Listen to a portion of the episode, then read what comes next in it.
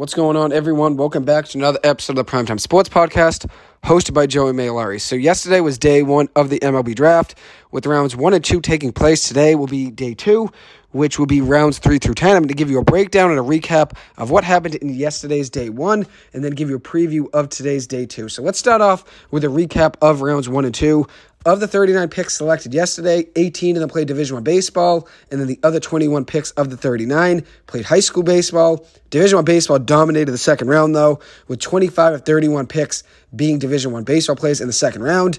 Teams are starting to look for more MLB ready players in the earlier rounds and are looking for less projects to try to help their current roster win in the near future. And when you draft a high school player, you know he's about three years or four years down the line before he's going to make it up to the major leagues if he does. If you draft a guy that's a senior in college, he might make it up to the major leagues within a year and a half, maybe two years if he's a senior. If he's a junior, could be within a, that two to three year window as well. So there's been a slight shift, though, with draft strategy for some teams. Some teams are still drafting the younger guys when they know they can wait three to four years before this guy makes it up. That's definitely part of some teams' strategies, especially teams that are struggling right now that, you know, are rebuilding or smaller market teams. They typically want to wait and try to draft high school players that are on the younger side, and hopefully they make it up by the time they're 21 years old. If you draft a high school player, that's a senior in high school, they're an 18 year old. If you draft a high school senior in college, he could be 22 and maybe even 23 years old if they play that extra year of eligibility due to COVID ending the 2020 season early. So the strategy for teams can be different depending on the situation they're in. As for the Angels,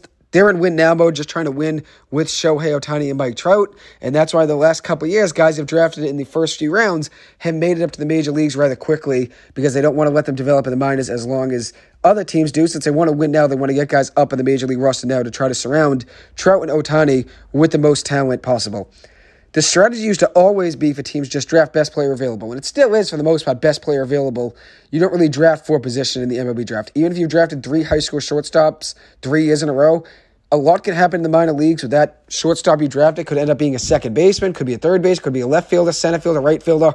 You move guys around a ton in the minor leagues just to fit them into your lineup, whether it's from single A to the major leagues. Guys get switched around a lot, you know, from different positions, especially in today's day. So if you look at strategy, it's still drafting the best player available, but it's best player available with age sometimes taken into consideration, as I mentioned, with the Angels and some other teams. If you draft a high school player, they're four years down the line. But if you draft a guy that's a senior or junior in college, there's a slight shift now to drafting some of those guys since they can make it up a little bit earlier, obviously a year or two earlier than those high school seniors.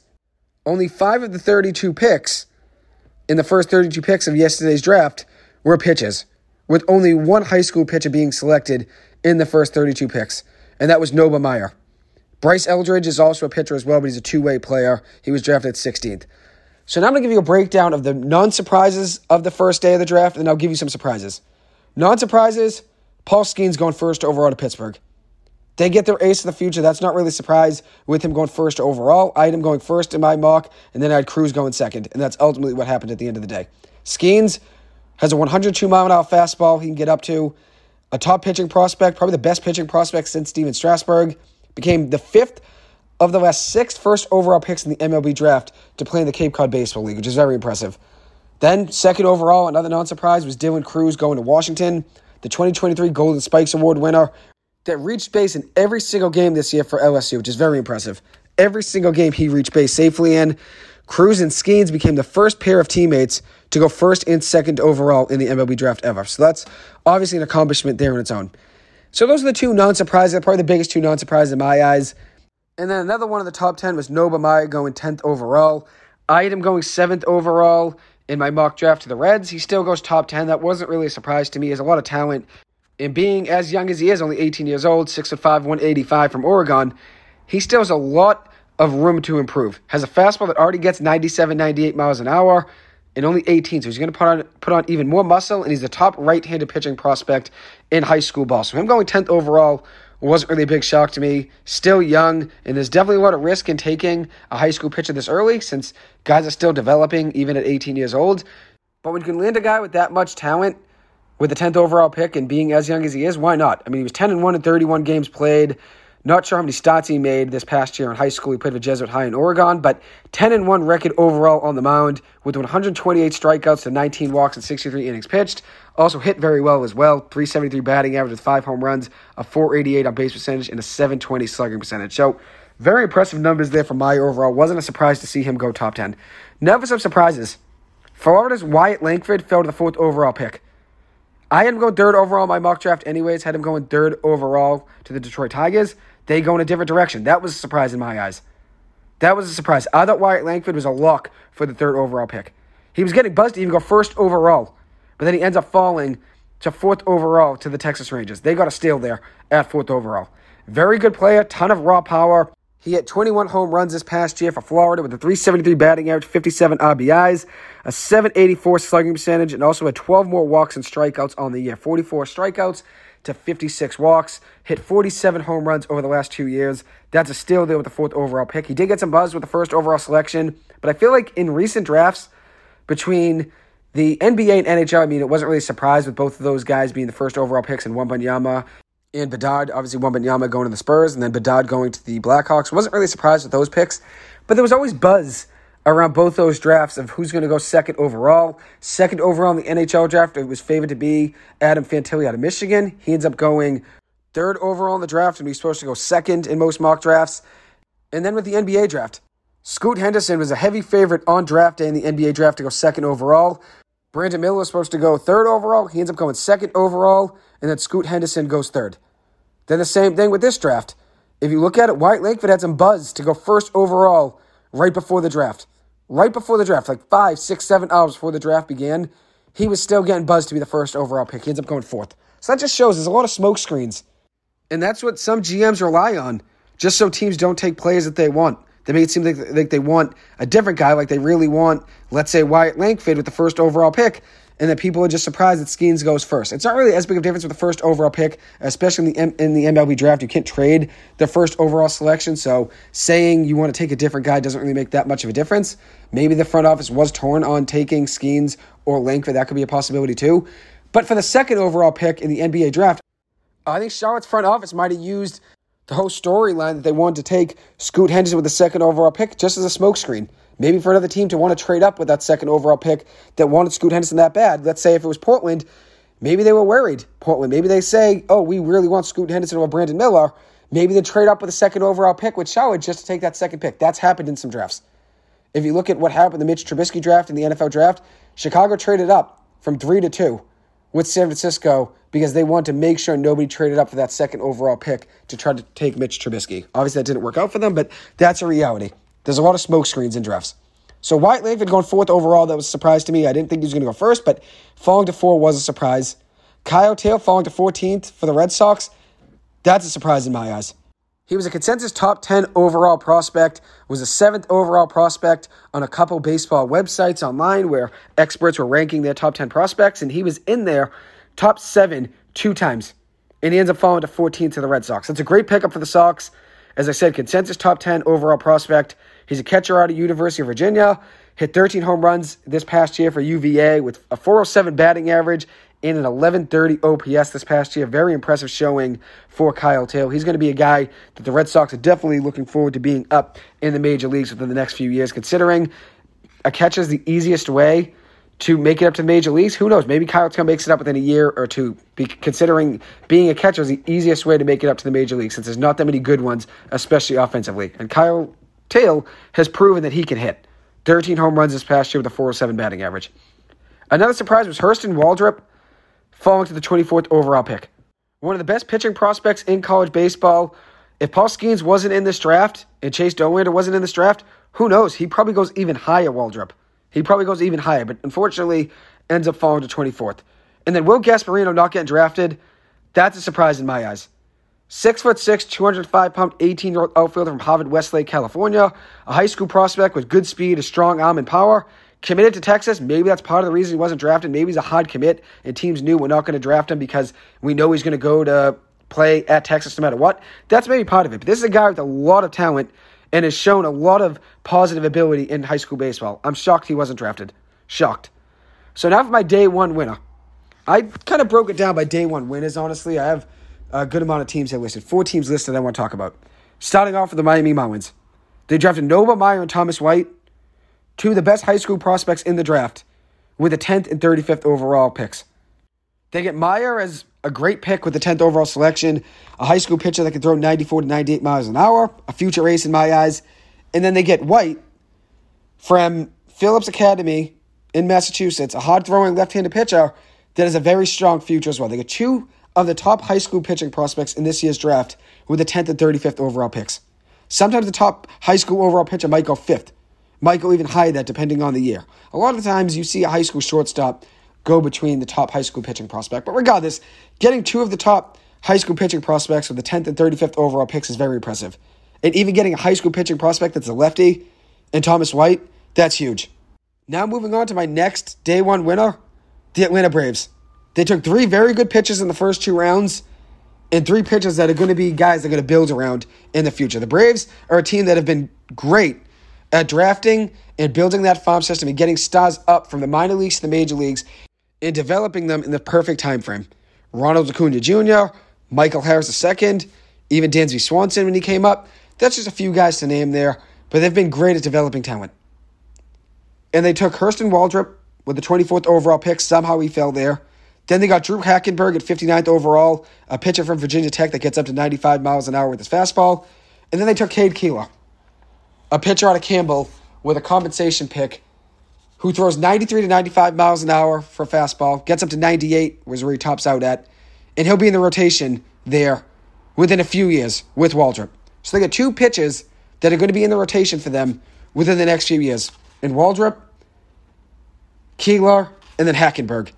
Three guys that are going to be up in the major leagues within the next couple years in my eyes. Maybe two to two and a half years, all three of those guys will be up in the major leagues, which is huge for that Braves farm system, and that's obviously going to make their rotation even better. Now moving on to another team that was a winner, the Colorado Rockies. And I'm happy to say that. They deserve to turn things around and figure out that franchise and obviously build a better farm system. They picked up two very good pitchers with their top two picks, including Chase Dollander out of Tennessee with the ninth overall selection. And then they took Sean Sullivan out of Wake Forest in the second round. Sullivan was among the leaders in Division One baseball in strikeout rate at 14.3 strikeouts per nine innings, which was second best in all college baseball. He was also fourth best in whip with a .92 whip, and also held his opponents to a 175 batting average, which was the fifth best in all Division One baseball. His fastball sits 88 to 92 and can get up to 95. Two very good picks there in Dollander and Sullivan there for the Rockies. Next up, Kansas City Royals. They took Blake Mitchell out of Sinton High School in Texas with the eighth overall pick, a catcher that can also pitch as well can get up to 97 miles an hour. That was a surprise that he was taken before Kyle Teel. So add that to my surprise list that Blake Mitchell was taken before Kyle Teel. But Mitchell goes eighth overall to Kansas City, and as I said, is a catcher that can also pitch and get up to 97 miles an hour. For how he is offensively at the plate, he does get his swings and misses here and there when he's at the dish, does swing and miss a good amount, but he does show promising power as well at the same time. And then another good pickup by the Kansas City Royals was Blake Wolters, who they took in the second round of the 44th overall pick. Impressive fastball at 94 to 96 miles an hour. Can get up to 99 as well on the radar gun. Throws strikes, has a developing slider as well, and definitely will be a prospect for them that they're going to build around in the future. That's a great pickup there by Kansas City. Another team, just like the Rockies, small market team that's just trying to figure things out and compete. And this is a high school prospect here. A high school prospect they got with the 44th overall pick that they're definitely going to build around for years to come. He's probably about four years away from the major leagues, but showing his fastball can already get to 99 miles an hour and he's already getting stronger and probably better over the last couple years. He's probably going to get to 100 on the gun very soon. So impressive pickup there by Kansas City. As for some steals on day one, I'll give three. Gino Groover going 48th overall in the second round to the Arizona Diamondbacks. That's a huge pickup by Arizona. He's a future star at NC State, a guy that I saw play against BC, and he caught my eye with the electricity and the fire he brought to the game of baseball. He was electric on the diamond, electric, and had a great year for NC State. A 332 batting average, plays third base, can also play first base as well. Played first base a couple years in college baseball, then played third. Maybe even could transition to a corner outfielder. But he hit 332 this past year for NC State with a 976 OPS, 13 home runs, and 50 runs batted in. He's a future star and one of my favorite picks in this year's draft. Next up, Jake Gelof. who went 60th overall to the Dodgers, was the 35th overall prospect in this year's draft. 23 home runs this past year with an 1137 OPS, a 710 slugging percentage, and 90 runs batted in for UVA. Very impressive pickup by the Dodgers. They somehow always find a way to pick up talent in the draft. A guy that should have probably gone in the first round, maybe, maybe late first, early second. They get him in the later part of the second round with a 60th overall pick. Gelof going 60th overall to the Dodgers. That's a great pickup by them. They get a power guy that they can build around in the future to the heart of their order. Hopefully, one day being their four through six hitter in the next maybe two years to come. Next up, Walker Martin, a high school shortstop from Eaton, Colorado, going 52nd overall to the San Francisco Giants. He was a 30th overall prospect. I had him going in the first round on the in the earlier part. I believe I had him going in the first half of the first round of my mock draft. He ends up going 52nd overall. And this is a guy that shows power in high school, 20 home runs as a senior with 75 runs batted in, a 633 batting average, four triples, 1632 as slugging percentage, and 2355 as an OPS. That's a guy that shows a lot of promise offensively.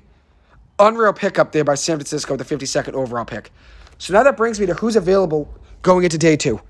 And day two is today with rounds three through 10. And it'll be streamed on MLB.com. So if anyone's interested in watching, go check it out on MLB.com.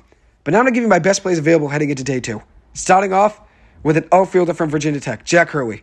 Should be an early pick in today's round three. Cole Schoenwetter, a 6'3, 190 pound right handed prospect, a pitcher from San Marcos High School, California. 92 to 94 mile an hour fastball, the 43rd ranked prospect. He should be drafted rather early today. A guy that I'd going in my first round mock. Steven Echavarria, another guy going in my first round mock a six foot one, 17 year old right handed pitcher from Millburn High School in New Jersey. Fastball stays around 93 to 94 miles an hour, can hit 98. Has a good two seamer as well that can get up to 92. He should be drafted early in today's round three. And that's if he's going to go and sign with the team. Maybe for Schoenwetter and Echavarria coming out of high school, maybe teams are worried about drafting those two guys because they think they're hard college commits and no matter where they're drafted, they're going to go end up playing college baseball no matter where they're drafted if they don't go in the first round. So it might not be worth taking some of those guys if they're worried about them not signing. And that could be the same thing with Travis Sykora, a 6'6, 19 year old right handed pitching prospect from Round Rock High School in Texas. A 95 to 98 mile an hour fastball that can get up to 101 miles an hour. That could be the same situation there, where they're worried about Sykora signing, just like Echavarria and Schoenwetter. And here's another one Cooper Pratt, the 45th ranked prospect from Magnolia Heights High School in Mississippi is still available. Great arm, elite hit for contact as well. Posted a 10 0 record on the mound with a .14 ERA, surrendering just 18 hits and 8 walks in 49 innings pitched, with 66 strikeouts in those 49 innings. Also adding in a 469 batting average with 4 home runs, 50 runs batted in, and 38 stolen bases. He He's a complete package as a prospect. That's what I'm wondering. Is he going to be just a pitcher at the next level, or is he going to try to hit as well? We'll see what happens, obviously, but he's a great prospect and is still available heading into day two here. Spencer Nivens, the 110th prospect, a 5'11, 185 pound outfielder from Missouri State, he's still available. He was the Missouri Valley Conference's top player, was the MVP of that conference this year, and he hit 341 with 14 home runs and 45 runs batted in. He's still available. Travis Honeyman, an outfielder from BC, could have been a top two round pick out of BC, but with injuries this past year as a junior, it ended his season early and probably hurt his draft stock. Pretty good player, though, all around.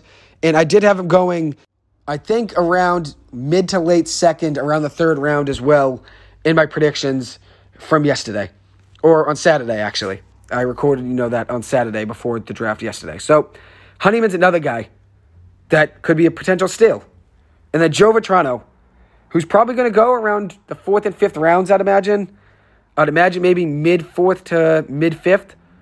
A first baseman from BC that showed a lot of power this past year for BC, was a big part of the offense. 22 home runs, 64 runs batted in, a 1078 OPS with a 315 batting average. He also was a pitcher heading into BC, but really just stayed as a first baseman primarily over the last couple seasons. He tore up the college baseball tournament definitely got eyes and more scouts on him with how well he performed in that Tuscaloosa regional. So he'll get drafted at some point today as well. So those are my best plays available heading into today's day two of the draft. I'll probably record another episode after day two. So after today, I'll give a recap of what happened in day two of the draft, and then I'll give you a preview heading into tomorrow's day three with the best plays available and a quick recap of what happened and who was selected in day two. Anyways, that will conclude this episode. Thank you guys so much for taking the time to listen to this. As always, I appreciate it and hope you guys have a good one. Thank you.